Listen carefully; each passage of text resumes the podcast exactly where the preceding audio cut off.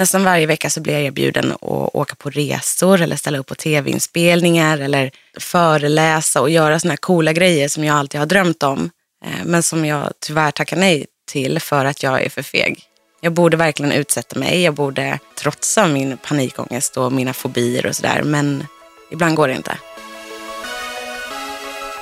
Jag heter Johannes Gustafsson och du lyssnar på Drömpodden, där jag pratar med framgångsrika personer om drömmar. Podden presenteras i samarbete med Visma, som hjälper mig och många andra att förverkliga sina drömmar om företagande. Med hjälp av dem kan du bland annat snabbt skapa din egen hemsida, sätta upp din egen webbshop och mycket annat.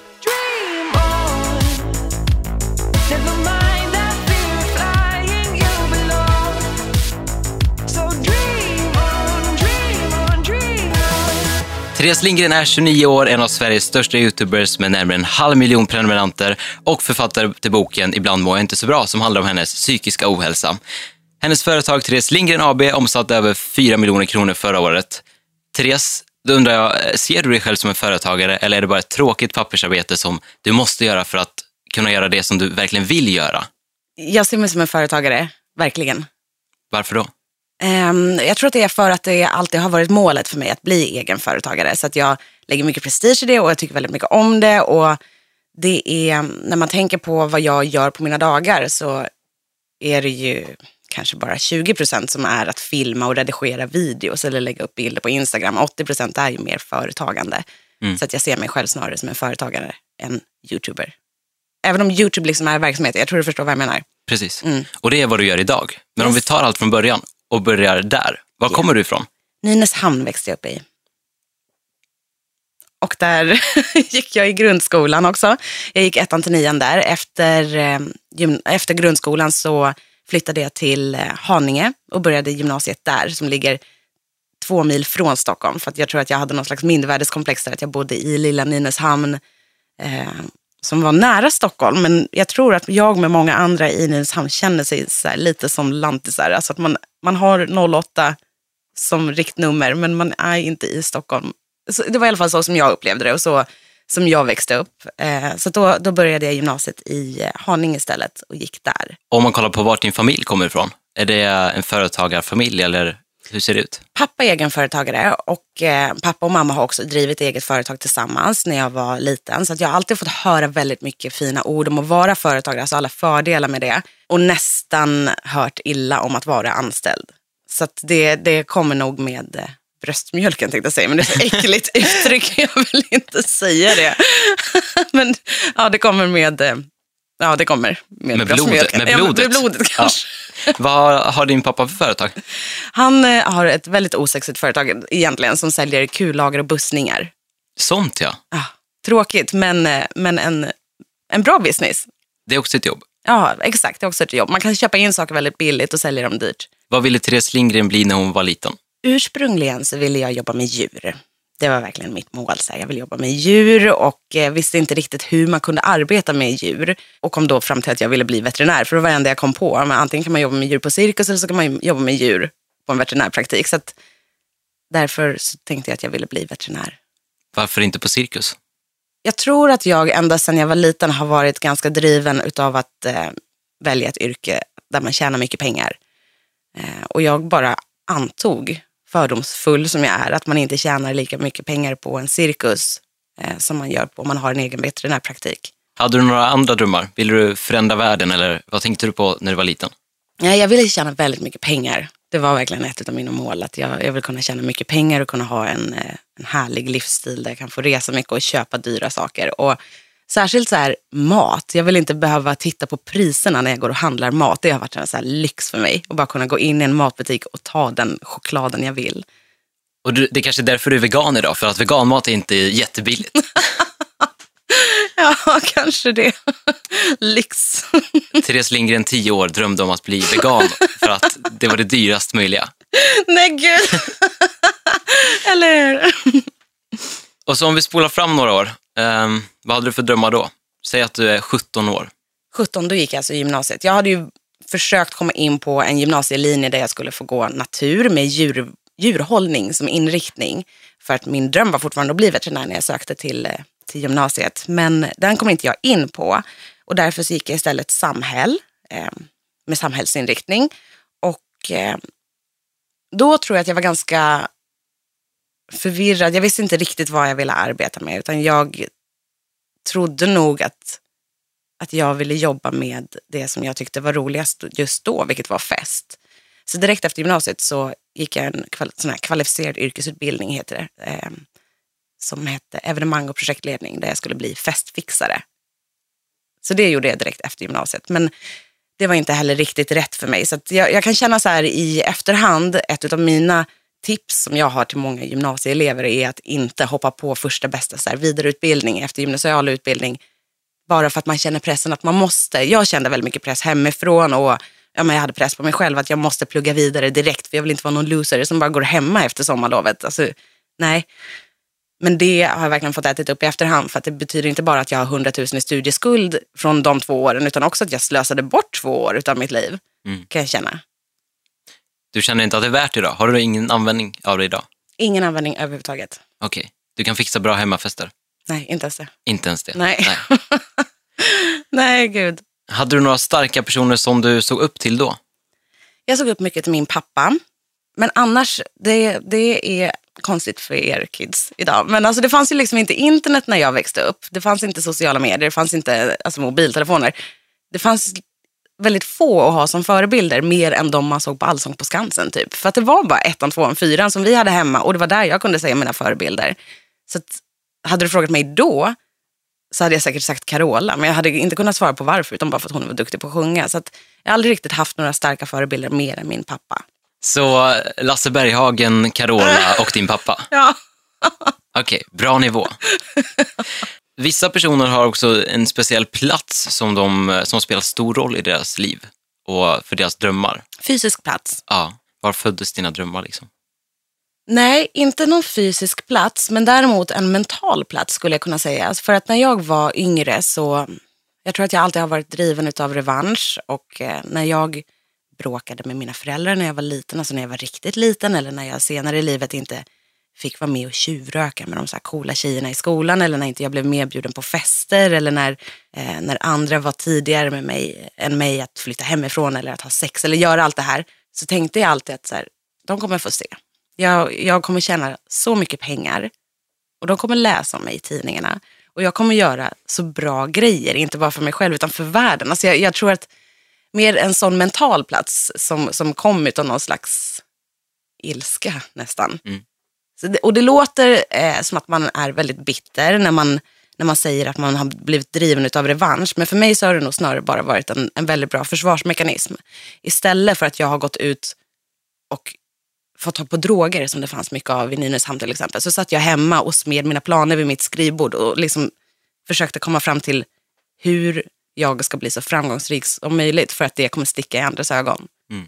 Idag är jag inte lika bitter på det sättet, och jag var väl inte bitter då heller, och kanske inte lika revanschdriven idag, men det funkade för mig. Så att ja, en snar en mental plats har jag nog gått till, men inte en fysisk. Men var det din dröm? För jag tänker, det här är en podcast som handlar om drömmar, mm. och du pratar om en mental plats i framtiden, mm. som handlar om att folk ska läsa om dig i tidningar och att de ska få se. Var det din dröm? Jag tror att det var det, för att det, det för mig var liksom det ultimata kvittot på att du har lyckats. Mm. Nu idag så tycker jag inte det, för att jag kan synas i hur mycket intervjuer som helst, och jag kan ha, hur, alltså tjäna hur mycket pengar som helst. Men det är inte det som gör mig lycklig. Snarare så har jag blivit mer olycklig det senaste året för att det har hänt saker med mig privat.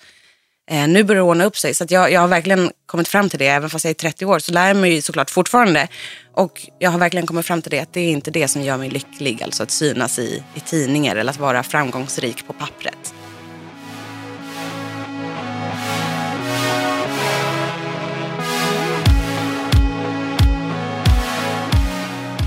Och man måste ju säga att du har lyckats. Du är här idag och pratar med mig. Det är, det är ett kvitto, inte för att jag är jag, men för att du är du. Uh, hur, hur började den här delen av ditt liv? Det började ju i att jag var sjukskriven, och för mig när jag var sjukskriven, jag var sjukskriven för att jag hade blivit utbränd eh, och var sjukskriven i nio månader totalt, och jag hade hoppats eller önskat, så här i efterhand så hade jag verkligen önskat att jag hade blivit erbjuden möjligheten att kanske få börja jobba tjugofem procent, för att jag var sjukskriven från ett arbete, så jag hade ju någonting att gå tillbaka till. Så jag har önskat så här i efterhand att jag kunde ha gått tillbaka och kanske jobbat en eller två dagar i veckan, eller att jag hade fått jobba ett par timmar per dag.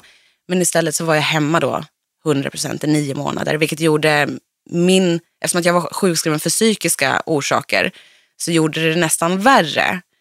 För att det, det gav mig möjligheten och tillät mig att isolera mig själv väldigt mycket och, och bara satt egentligen och väntade på att min, min pojkvän skulle komma hem. Men tack vare terapi och tack vare mediciner och andra slags, jag menar, annan slags behandling så, så började jag långsamt må lite, lite bättre. Och under den perioden så läste jag väldigt mycket skönhetsbloggar och kollade också där på skönhetsvideos på YouTube. Och jag tror att jag alltid har varit en kreativ tjej, inte så här superkreativ som har ett eget band eller kommer på affärsidéer hela dagarna, utan så här, gillar att sjunga, gillar att, att måla och sådär. Ehm, och hade saknat det här kreativa utloppet under den tiden som jag var sjukskriven. Och därför så, så tror jag att jag fastnade. Alltså jag provade att göra en YouTube-video för att jag såg internationella YouTubers, alltså amerikanska och australiensiska så här, skönhets-YouTubers. Och så såg jag att det fanns några få här i Sverige. Och det var väldigt stort glapp där i kvaliteten. Mm. Ehm, alltså de, det var jätteungt här i Sverige. Och därför så blev kanske inte videorna lika så här, kvalit- kvalitativa som de var utav de här amerikanska äldre tjejerna. Och därför så tänkte jag bara att jag kan prova att göra en egen video. Och så fastnade jag direkt för själva redigeringen. Så på den vägen började det. Mm. Hur insåg du att, att det här är någonting som jag kan leva på? Jag insåg att jag kunde leva på det när jag jobbade. För då samtidigt som jag startade min eh, YouTube-kanal så hade jag också börjat jobba på Röda Korset. Eh, på deras I T-avdelning. Och ja, men under flera månader när jag jobbade på Röda Korset så jag tjänade jag tio gånger mer på min YouTube-kanal än vad jag gjorde på mitt deltidsjobb där på Röda Korset. Så då insåg jag att jag kan livnära mig på min YouTube-kanal. Är det någonting som jag skulle vilja göra? Och så satt jag och funderade väldigt mycket under väldigt lång tid. Alltså i flera månader funderade jag på ifall jag skulle säga upp mig från Röda Korset eller inte. Och kom fram till att jag ville göra det. För att jag tänkte som så att jag kan hålla på med YouTube under ett år. Och med de pengarna som jag förhoppningsvis kan tjäna under det året kan jag leva sen i tre, fyra år. Ifall jag inte vill gå tillbaka till att jobba. Så att för mig, det var liksom inte någon långsiktig plan överhuvudtaget, utan det var bara en kortsiktig plan. Företagarsjälen verkar ha kommit in där också. Att du inte ville vara anställd utan köra något eget. Ja, men verkligen. Mm. Vad jobbade du med på Röda Korsets I T-avdelning? Det var lite mer som en, en intern kundtjänst. Så att dit kom alla som jobbar på det stora Röda Korset huvudkontoret när deras datorer inte fungerade eller när deras telefoner inte funkade. Så fixade jag dem. Hur kul var det på en skala ett till tio? Fyra, kanske. Inte så bra betyg? Nej, men det var inte så himla kul. Det var kul. Det var inte så himla roligt. För att det var ganska samma sak hela dagarna. Ja, ah, jag förstår. Och sen började du med YouTube, mm. såklart. Eh, och när tog det fart på riktigt? Det har aldrig hänt någonting över en natt som har gjort att min kanal har exploderat. Jag har aldrig fått liksom tio tusen nya prenumeranter eh, över en natt så. Utan kanalen har växt organiskt och kontinuerligt under de här tre åren som jag nu har hållit på med YouTube. Eh, och sen när det tog fart, alltså det är en definitionsfråga. Jag tyckte att det var stort när jag fick hundratusen prenumeranter. Jag tyckte att det var stort när jag fick min första prenumerant. Jag tyckte att det var stort när jag fick hundra stycken. Så att det är en liten definitionsfråga. Men för mig så tycker jag personligen att det verkligen tog fart när jag väl bestämde mig för att börja jobba med YouTube på heltid. Mm. För då syntes det mest i min egen plånbok och då syntes det också mest i kvaliteten på mina videos. Alltså att jag kunde lägga mycket mer tid på att göra mina videos och också mer eftertanke och planera mitt innehåll bättre. Hur såg en vanlig dag ut då i ditt liv? När du bestämde dig för att göra det på heltid? Men gud, först ville jag bara ta tillvara på att jag fick ta sovmorgon. Så att jag bara, det var, första månaderna bara bestod av sovmorgnar och eh, sena kvällar. Och jobbade inte särskilt mycket, utan eh, när jag bara levde lush life. Alltså jag försökte typ och, och in, jag, ja, det, det, det var lugnt då. Mm. Väldigt lugnt. Du har ändå en halv miljon prenumeranter snart mm. på YouTube. Och det är ju galet mycket människor. Är det bara siffror för dig? Eller hur, hur ser du på det? Det är inte bara siffror. Ibland är det bara siffror. Ja, till exempel när jag ser antal visningar så kan jag inte riktigt greppa hur många människor det är. Men också så, eh, jag... Alltså statistik för mig, YouTube-statistiken är porr liksom. Jag älskar att sitta och grotta ner mig i det där, och siffror för mig kan vara ganska ångestladdat också. Alltså om jag tänker på att jag har fyrahundrafemtio tusen prenumeranter och på videon som jag la ut häromdagen så har jag trehundratusen visningar. Då undrar jag varför vill inte de hundrafemtio andra tusen kolla? Mm. Så att eh, ja, det är både positivt och negativt med siffror. Är du nöjd med vad du står idag? Nej, det är jag inte. Men jag tror att det är så här, självkritisk. Liksom, eh, skulle jag vara nöjd ifall jag hade en miljon visningar på varenda video? Nej, det hade jag inte varit. Så att, nej, det är jag inte. Jag, tycker att jag, kan göra, jag tror att jag kan göra mycket, mycket bättre när det kommer till innehåll. Och jag tror att jag kan filma mycket, mycket bättre och experimentera mer med det. Jag tror att jag kan vara bättre på att förmedla budskap och liksom bli bättre på storytelling. Vet du, jag har ansökt till att börja alltså gå universitetet nu i, i vår. Spännande. Mm, då så, jag har sökt till en kurs som heter storytelling. Ah, för nu jävlar. Marknads, det nya marknadsgreppet. Precis, så nu ska jag bli nya Casey Neistat. Nej, men ähm, så att, nej, jag, jag är absolut inte hundra procent nöjd med vart jag står. Men däremot så tycker jag att jag har åstadkommit mycket. Mm. Har du förverkligat din dröm? Jag tror att sjuttonåriga Therese hade blivit väldigt glad och väldigt nöjd. Och eh, jag har definitivt uppfyllt hennes dröm. Eh, men mina drömmar idag ser nog lite annorlunda ut.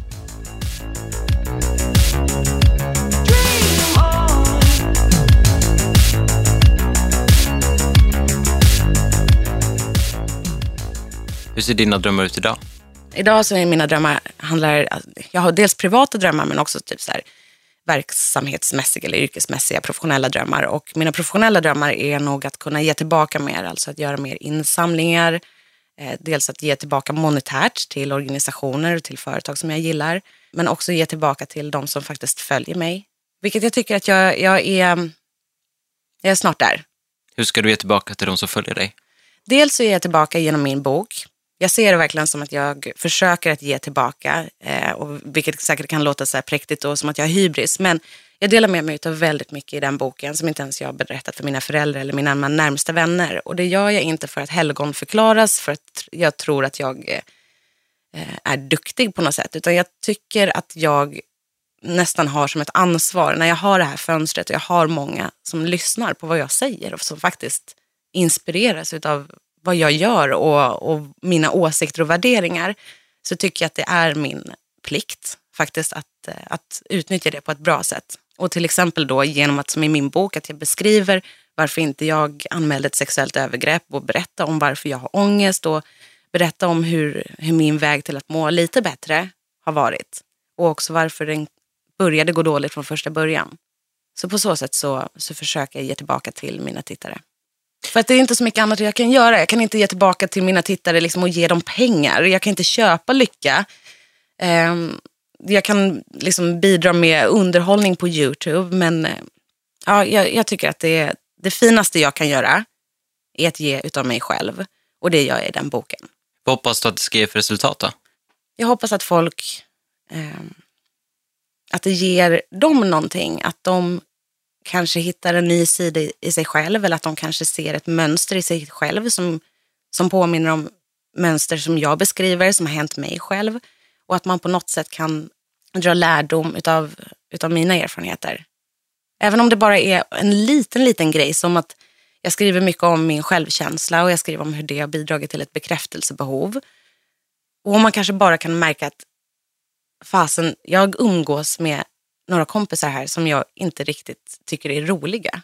Utan jag gör det för att de har status i skolan. Om man bara kan komma till den insikten, så tycker jag att då, då har jag gett någonting. Och då har jag gjort någonting bra. Diffust kanske, men eh, så är det. Influencers idag har ju överlag väldigt stort inflytande på just sina följare. Mm. Och man ser till exempel, du är ju eh, du står upp för djurens rättigheter. Och väldigt många har blivit veganer på grund av dig.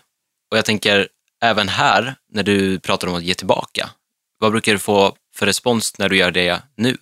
Du säger att du vill ge tillbaka mer, men du ger redan tillbaka.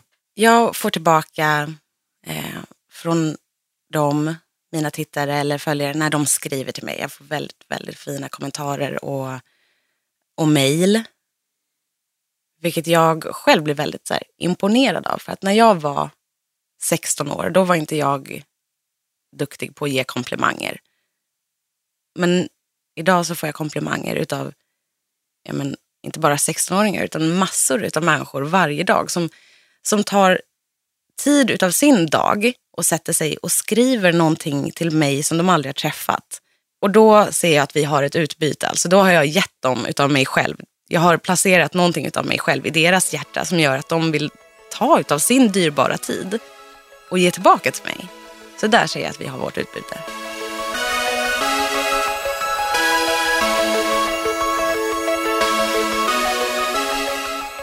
Sen är det ju så att alla har motgångar i livet. Mm. Hur har dina motgångar sett ut i livet mm. överlag? I livet så eh, mycket motgångar när, eh, som är, alltså kommer från min, min egen hjärna med eh, att jag är... Jag har haft svårt med självkänsla och det har bidragit till ett bekräftelsebehov som jag var inne på också, att man är väldigt självkritisk. Och det har också ställt till det för mig yrkesmässigt. Jag har haft svårt att skilja på privatliv och, och professionellt liv, på, dels nu på YouTube också men också på tidigare arbetsplatser. Så har jag nog varit den personen som har suttit i fikarummet och varit lite för privat, alltså med nya arbetskollegor. Så sådana motgångar, men, men inte motgångar på något annat sätt riktigt, nej. Har någon av motgångarna som du pratar om hindrat dig från att uppfylla drömmar? Ja, jag tackar alltså varje vecka nej till, till många drömmar för min panikångest. Nästan varje vecka så blir jag erbjuden att åka på resor eller ställa upp på tv-inspelningar eller föreläsa och göra såna här coola grejer som jag alltid har drömt om. Men som jag tyvärr tackar nej till för att jag är för feg. Jag borde verkligen utsätta mig, jag borde eh, trotsa min panikångest och mina fobier och sådär, men ibland går det inte. Det är inte så lätt som det låter. Nej. Önskar du att du hade kunnat tacka ja till de här sakerna? Mm, det gör jag verkligen. Särskilt när det kommer till att typ föreläsa och sånt där, när, när det är ungdomsgårdar som hör av sig. Alltså det behöver inte vara några så här stora, wow, stå på Globen-scenen, utan jag, jag blir väldigt smickrad och... Och är väldigt ödmjuk inför att små grupper av tjejer och killar skulle vilja komma. Eller att jag kommer och, och bara pratar med dem. Mm. Så det, det är jag väldigt ledsen av att jag inte kan göra idag.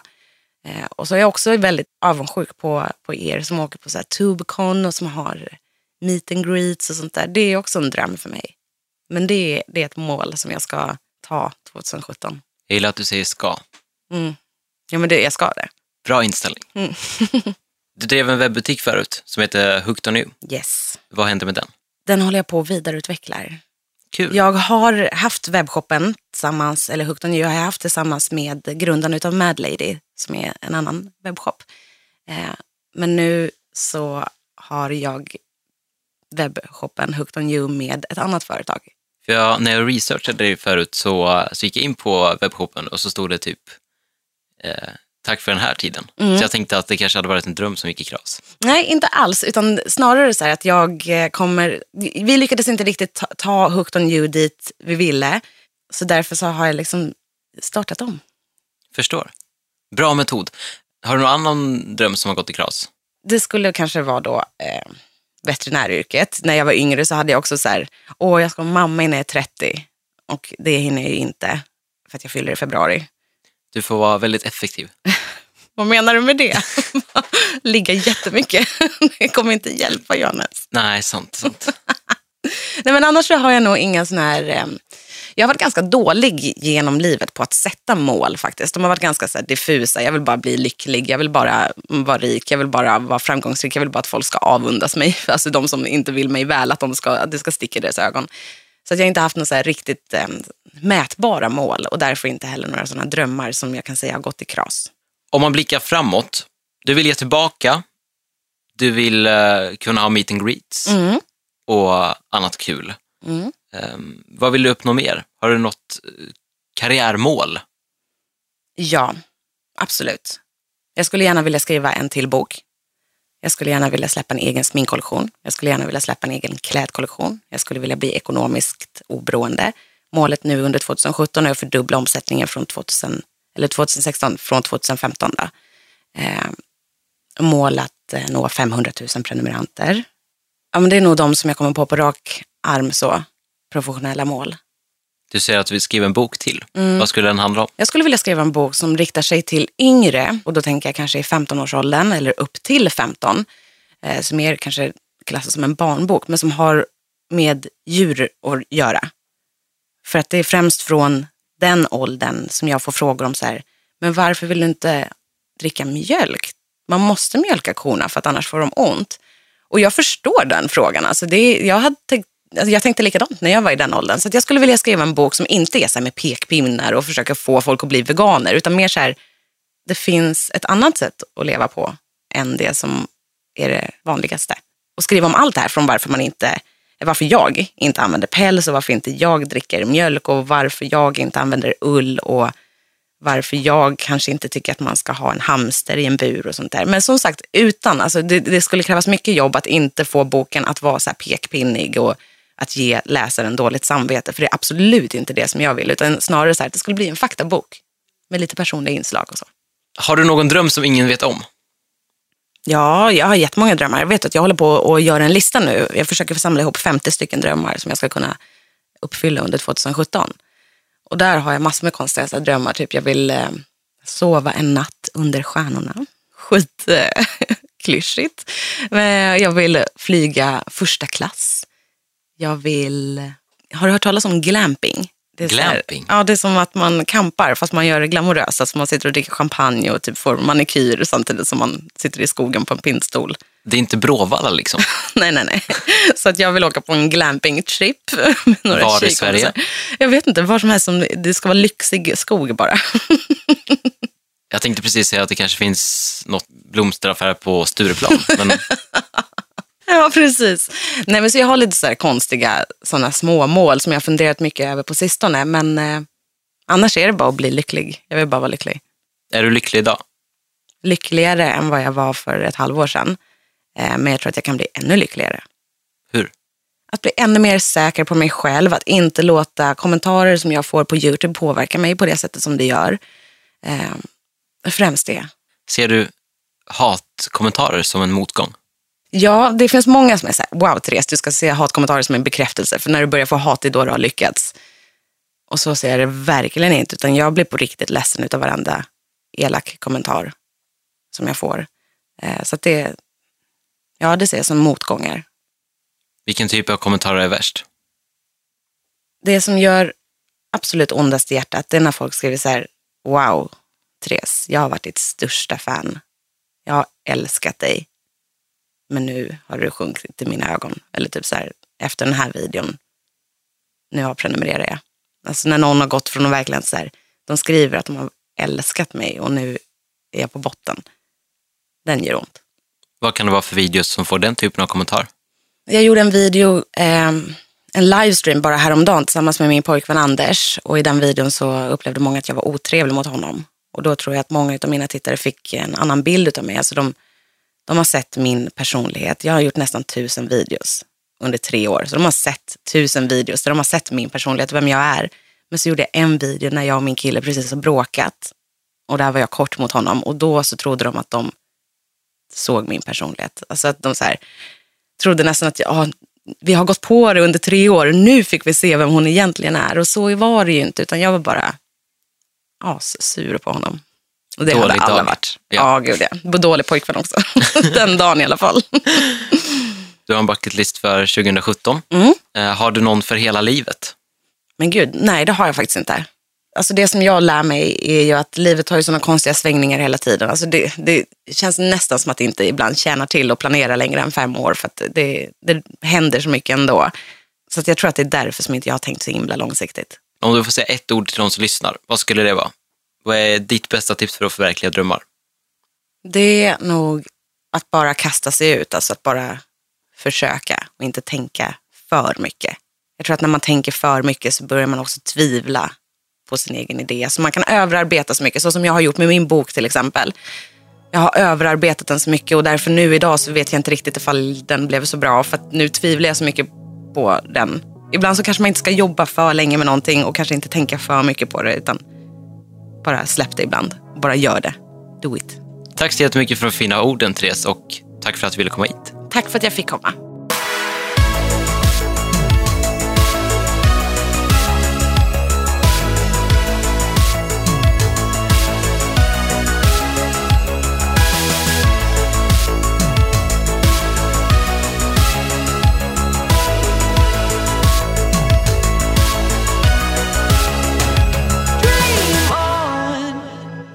Of I Like Radio.